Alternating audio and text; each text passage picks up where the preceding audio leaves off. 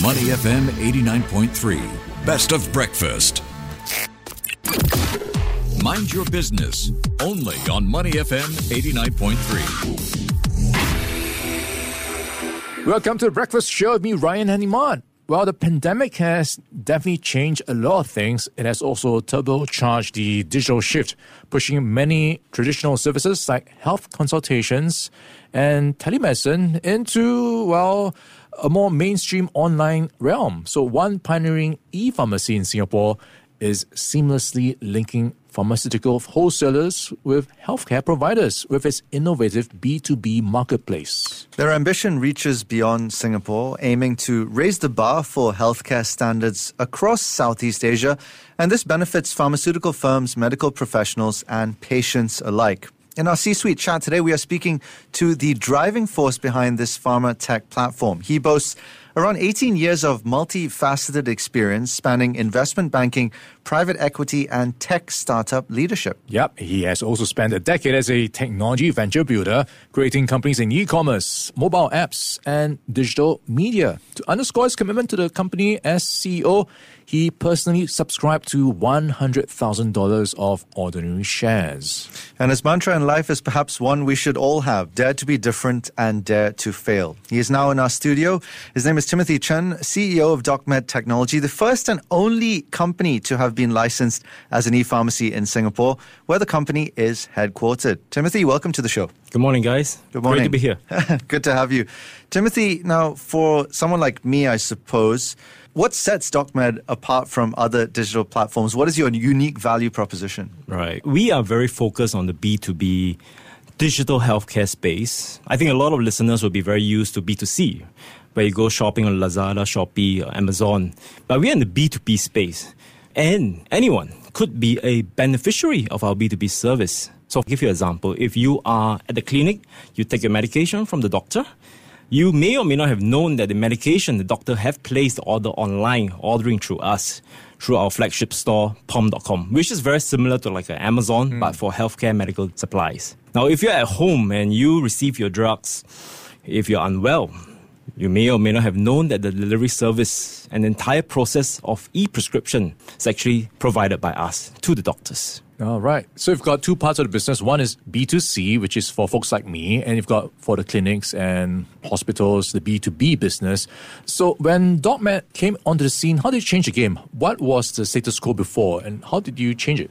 Right. You bring the time back to say five, ten years ago, or even longer, where clinics will be ordering their medication via phone call, via fax, by SMS, or even by WhatsApp. Mm. But today, they will be able to log on to a very secure portal where they'll be able to access all the medical supplies, be it pharmaceutical, be it devices, be it consumables, order it all online and be delivered to their clinic. Yeah, I suppose that helps also with the data that you give them insights as well. Absolutely, absolutely. In fact, this is um, quite a game changer, not just in Singapore, but for the rest of the region. So imagine if you are a purchaser or you are a doctor and you like to purchase from many, many sources. From now on, you can purchase from one platform, which helps a lot in price transparency. Think about it efficiency, price transparency. And if you're in other parts of the world, excluding Singapore, you can get access to real drugs. You know, there were many, many issues of counterfeit drugs. Mm. I don't know if you guys read about it. Indonesia, India, kids were dying from consuming, you know, fake cough mixture a lot of listeners won't know that the source of drugs, or the doctors won't know where the source of original drugs are from. There are many, many traders in the supply chain mm. of uh, medical supplies. By having an e-commerce portal like ours, like Alibaba, you, know, you literally disrupt or streamline the entire supply chain process. Mm. All right, let's delve a little bit more into data here. What are some of the cybersecurity measures in place to ensure that the safety of pharmaceutical data and transactions on the platform are safeguarded? We adhere to the top global standards of data protection hmm. and cybersecurity. Um, we encrypt our information. We try not to store uh, as much data as possible. In, in, Singapore, we adhere to the, the all the various acts, for example, the PDPA, the Cybersecurity Act, the Healthcare um, Protection Act, and we are ISO, I can't remember the number now, ISO 27001 compliant. So mm. we take our data protection and cybersecurity very, very seriously. Mm, and we talk about you being the first in Singapore to be licensed to do so. What was that journey like, and what are the barriers to entry for someone else to compete with you? DocMed was the first to get an e-pharmacy license. Then that was about two years ago, mm. and to get that license, I can tell you is it's no walk in the park. You have to adhere to the regulations, the requirements, compliance standards set by the HSA.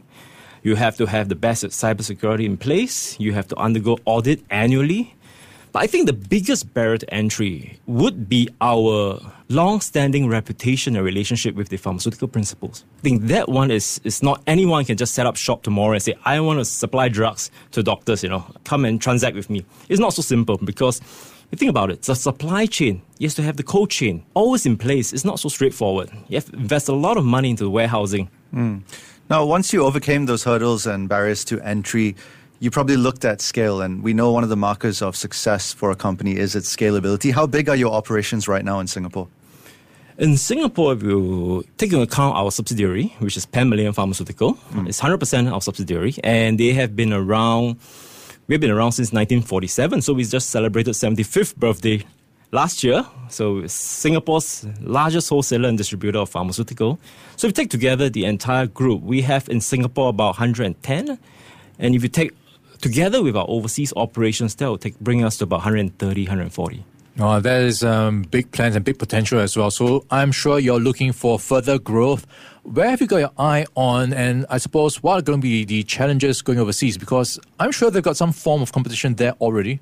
We're excited about growth. I think emerging markets like Malaysia, Vietnam, Indonesia, where the supply chain of pharmaceutical medical supplies is very fragmented. That's where we go. And definitely there are challenges. In Singapore, we are, you know, the gold standard, right? We are licensed, we adhere to top policies, regulations. But when you go overseas, it's very different. Overseas countries have different regulations. They have different industry nuances. They have different industry relationships. Not to mention what you mentioned earlier, local players. Mm. They may not adhere to the same kind of gold standards that we adhere to. So when we enter these markets, we are perhaps you know competing in a unfair ground. But we are determined to fly our gold standards high, flying our Singapore flag high. All right. If you're just joining us, we're in conversation with Timothy Chen. He's the CEO of DocMed Technology. They are trying to seamlessly link pharma wholesalers with healthcare providers in an innovative B2B marketplace. Timothy, your first love wasn't pharma. You had a rather rich career that spanned investment banking, private equity, tech startups. How would you say this diverse background led you to embracing the tech sector? I've been rather fortunate in my career. I have took on various functions across various industries. So if I put on my finance hat for the moment, when I look at the pharmaceutical industry, mm. I look at how far is the current situation of the pharmaceutical industry. Is it very far along in digitalization? Is it at the beginning? I look at the value creation that we can create and what is the value five years from now? Can we create the next big unicorn in the disruption of the pharmaceutical supply chain digitalization process? If I put on my tech entrepreneur, venture build experience, one thing I'll do is that I'll never repeat the mistakes that I made when I was in my 30s. Mm-hmm. All kinds of mistakes I've made, you would imagine. And now I will make sure that in this latest venture, the team doesn't make the same mistakes that I did. What mistakes are you talking about? well, I think one one key mistake that every startup entrepreneur will do will be to overspend. All right. Uh, especially when they raise lots of money. Sounds like me every day. Yeah, the first thing they'll do, right? They will buy, a, they will rent an expensive office, get the most expensive furniture, make every mistake, not watching the cash flow. That's they were mistakes for the better because after all, your mantra is dare to be different and dare to fail. Right? well, now it's important because uh, we have to keep the lights on. The industry landscape is very different. Fortunately for DocMed, we are profitable. Mm. We are revenue generating, we are growing 20 30% per annum, and we're profitable. So that's a good thing.